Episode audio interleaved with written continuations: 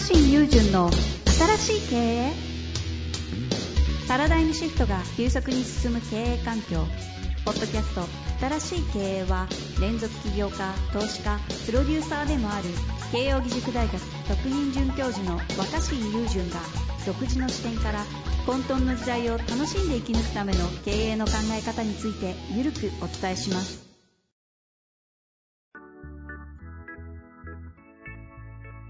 こんにちは、遠藤和樹です。若新友純の新しい経営。若新さんよろしくお願いします。はい、お願いします。お願いします。この間、あの、古典ラジオゲスト出たじゃないですか。はい。もうあそこから、なんかどどうですか？ビジネスランキングも1位になって。いや、反響、反響大きかったですね。特に、まあ、前、中、後編と3、3回で、はいはい。あの、出していただいたんですけど、真ん中でお話しした、やっぱその、天皇の疑似体験。そうそう、若新天皇疑似体験するの回が、やっぱすごくて、あの、これだけだと何言っていいかわかんないと思うんですけど、ね。まだ、うん。まだお聞きじゃない方は、ぜひ、古典ラジオ若新ゲストの回をですね、お聞きいただけると。やっぱ一番びっくりしたのは、はいはい。あの、古典ラジオの世界観僕とても好きで、うん。答えを急がない、その、じっくり味わう、うコンテンツじゃないですか。うんうんですね。そういうのってこうネットじゃ流行んないのかなと思ってたんだけど、あだから古典ラジオすごい人気だし、すごい、まあ言ってみたらなんかその、本当まあ、有有名な経営者っつうか、その、なかなかの、そういう人たちから、あ、いつも古典聞いてたんだけど、おかしんさん出てきてとか、おかしんくん出てきてって何人からも言われてですね、はいこういう人たちが、こういう人たちが聞いてるんだっていうふう。そうですよね。うんあそこのリスナーの方々の質めちゃめちゃいいですもんね。びっくりしましたね。ですよね。まあぜひね、今言った、あの、中、真ん中のやつですよね。天皇疑似体験の話。はい若新さん、意外と、ニート株式会社についての研究的な気づき的な話をね、意外とままとめてしたとこ、あれないんですよね。あそこで初めてしたってこの間言ってましたよ。そうですね。なかなかニーズがなかったんじゃないですかね。そんなまあ、だってすごいよね。あれだって40分ぐらいぶっ通しで話しましたもんね。はい。あれぐらい話して、ようやく伝わる話でもあるから。いやですね、あれは非常に知的好奇心をくすぐる話なので、ぜひ聞いていただきたいなとはい思いますので。ということで、はえっ、と、早速今日質問に行きましょうかね。行きたいと思います。はい。えー今日、経営コンサルティングをされている方からです。えー外資系コンサルティング会社の4年目のものです。先月からマネージャーになり、クライアント先とコミュニケーションをする時間が飛躍的に増えました。うん。その中で話を聞いてもらう難しさに直面しています。提案内容以前に話を聞いてもらうモードに相手をさせることに課題を感じています。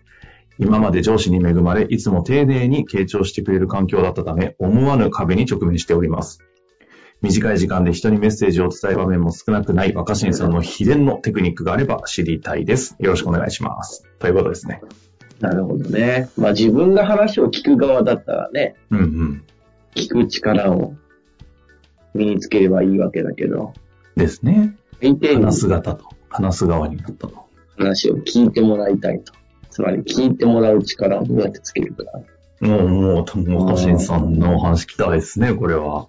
でもこの質問がちょっと面白いなと思うのは、うんつまり普通だったら、相手に話を聞いてもらうにはっていうか、自分、聞いてもらえるような話し方をするにはとか、伝え方をするにはっていう質問になると思うんですよ、普通は。はいはいはい。うん、だってその伝える力と聞く力ってよく聞くけど、聞いてもらう力ってあんま言わないじゃないですか。ああ、確かに。だから普通の人着眼点ですね。いやいや、普通の人は、だから相手が自分と話をあんまり聞いてくれてないなって感じるときには、うんうん。多分自分の伝える力とか、うん。あの、話し方に問題があるってみんな思いがちだと思うんですけど、確かに。うんでやっぱりまずその、相手の聞く姿勢に注目してるっていうことがいいですよね。ああ、相手目線ですもんね。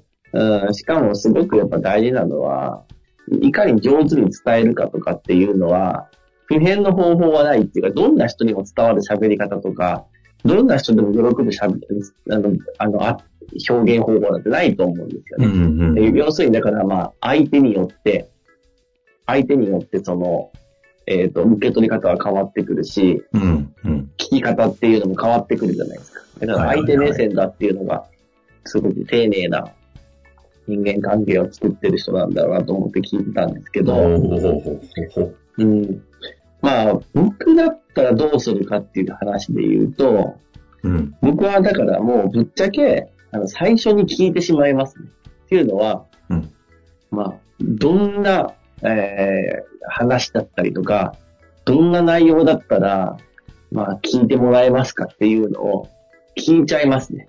まあ、もうそこから聞いちゃう。うんもな、なんでかっていうところから、これ結構トリックがあると思うんですけど、これはもう一種の僕にとっては謎解きみたいなものだったんですけど、質問自体が。うほうほうほう。つまり、なかなか聞いてくれてるように感じないわけです、その人が。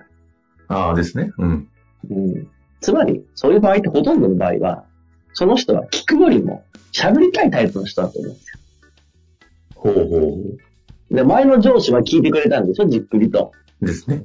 前の上司はじっくり聞いてくれたって、やっぱ自分が喋ることよりも聞くことがしっかりできる人だったと思うんです。うんうんだけど、大体、大概、大概その、聞くってことをしてくれない人は、どういう人が多いかっていうと、じゃあ自分が喋りたい系の人だとか。もう自分が喋りたい人はほとんど聞いてくれない。きっとこれも、その聞いてくれてない人っていうのは、こっちが一生懸命伝えてる話は聞いてないんだけど、向こうはいろいろ喋ってくるタイプの人だと思なるほどね。うんうん。う。うん。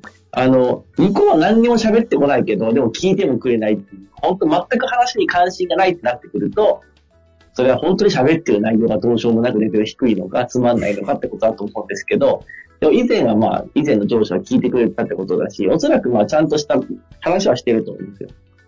でも、僕の経験から言うと、僕おしゃべりなんで、自分が喋りたくてたまんない人は、相手がどんなにいい話しても聞けないんですよ。自分の問題として語れるんですね、これ。そう。だから、まずは相手に喋らせた方がいいと思います。あ聞いてく、そういうふうに聞いてくれないタイプの人は。だから、あ。ああ、はいはい。だから今日ってどんなお話ができたらいいですかねとか、どんなことが聞けたら楽しいですかねって、向こうにまずボールを渡して喋らせるようにすると。うんうん。そしたら向こうがわーって、こうでこうでさ、こうでこうで、わーって喋いっぱい喋ってくると。そして向こうにいっぱい喋らせて、あ、なるほど、そういうことだったんですか。何々さんがこうやっておっしゃっていることで言うと、こういうことかもしれませんみたいな風に、相手が喋った内容に答えるっていう形で、こっちが言いたいことを伝えるのがいいと思うんですよね。ああ、なるほど。で、やっぱこの方は、いかに自分が上手に伝えればいいかっていう質問ではなくて、どうやったら相手が聞いてくれるのかって質問してるか、着眼点が OK だから、まあ相手次第なので、おそらくこの今回の相談の内容の相手は、とにかく自分が喋りたい人。うん。でも、なんかコンサルティングの世界もそうだけど、なんかこう、一応なんか、すっごい喋りたい人でも、なんか喋る番と聞く番ってあるじゃないですか。うんうん。で、まあ、バカじゃなければ、今は聞く番なんだってことはわかるわけですよ。喋りたくて。うんうんそうすると、ああ、もう今聞く番だから喋れねえなーって思いながら聞いてるんですよ。つまり聞いてないんですよ。え、若新さんってさ、その、いろんな、あの、もうスピーカー側にしょっちゅう立つじゃないですか。スピーカー側で立ってる時の登壇者って基本的に喋りたい人たちブワー集まってるじゃないですか。うん。もう我こそはこう喋ろうとしてる人たちの中に置いてって、もうもろにこの人のが置かれている、この方の、うん。もうそれの極上版のステージだと思うんですけど。喋りたい人がいっぱいいるそのトークセッションのそういう場は、うんうん。まず他の人がやっぱ喋りきるまで待ちますよ。へえ。へえ。なんでか、なんでかっていうと、うん出てきた人がみんな俺これ喋りたい、あれ喋りたいって待ってるじゃん。うんうんうん。そうすると僕がなんかバッて喋っても、僕が喋った話の続きにならないんですよ。おーなるほど。だから、これを次言おうと思ってる人たちって前の人が何を言ったかなんて聞いてないの。さ そうなんだ。うん。うん。だって、だって俺の番来俺言おうと思って待ってる人たちで。はいはいはいはい。そこに、いや、こうこうこうこうこう思ってどうですかって言ったら、うん、まあまあ、それはあると思うんですけど、ちなみに私はって話で、その、その前の話がブツって切れる、ブツって切れちゃうんですよね。あそれだったら他の人がみんな喋りきるまで待って、で、いや、何々さんの話はこうだったし、何々さんの話はこうですよねって。何々さんなんかこうおっしゃってますよねって。いやー、その上で考えると僕こうこうこうこうこうでって、前の人の話も全部繋げて自分で喋る。そうすると、そこで、最初の言った僕の話に続かざるを得ない。なるほど。結構、もろに回答してくれてるじゃないですか。この話そうですね。うん。うん、その結構討論番組はそういうやり方してるので、じゃないと、とにかく喋りたくなってる時は人の話が聞こえないっていう。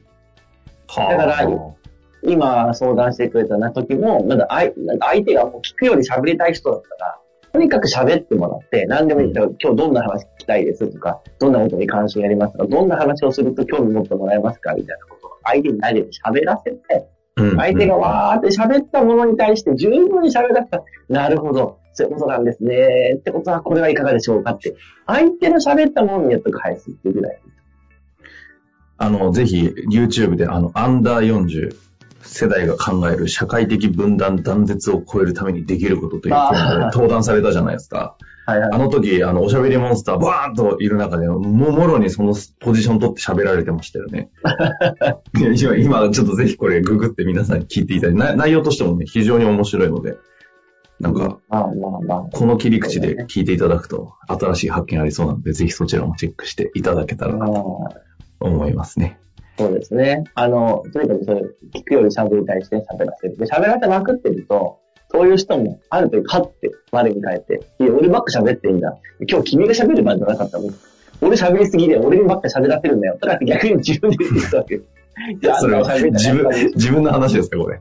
いや、まあ自分もそうです自分みたいな人ですよ。で、そうなったら、ああ、はいすいません、私今日私がお話ししなければいけないので、喋っていただいてすいませんでしたってこう、なんとこう、謙遜しつつ、いや今日今日こういう話を聞いていただきたくて、やっとそうすると相手は聞くモードになりますかなるほど。ら。いやいや、非常に明快な若新さんの実体験もある話でしたので、ぜひ、活かしていただきたいなと思います。今日のところはここで終わりましょう。ありがとうございました。ありがとうございます。本日の番組はいかがでしたか？番組では若新雄純への質問を受け付けておりますウェブ検索で「若新雄純」と入力し検索結果に出てくるオフィシャルサイト「若新ワールド」にアクセス。その中の「ポッドキャスト」のバナーから質問ホームにご入力ください。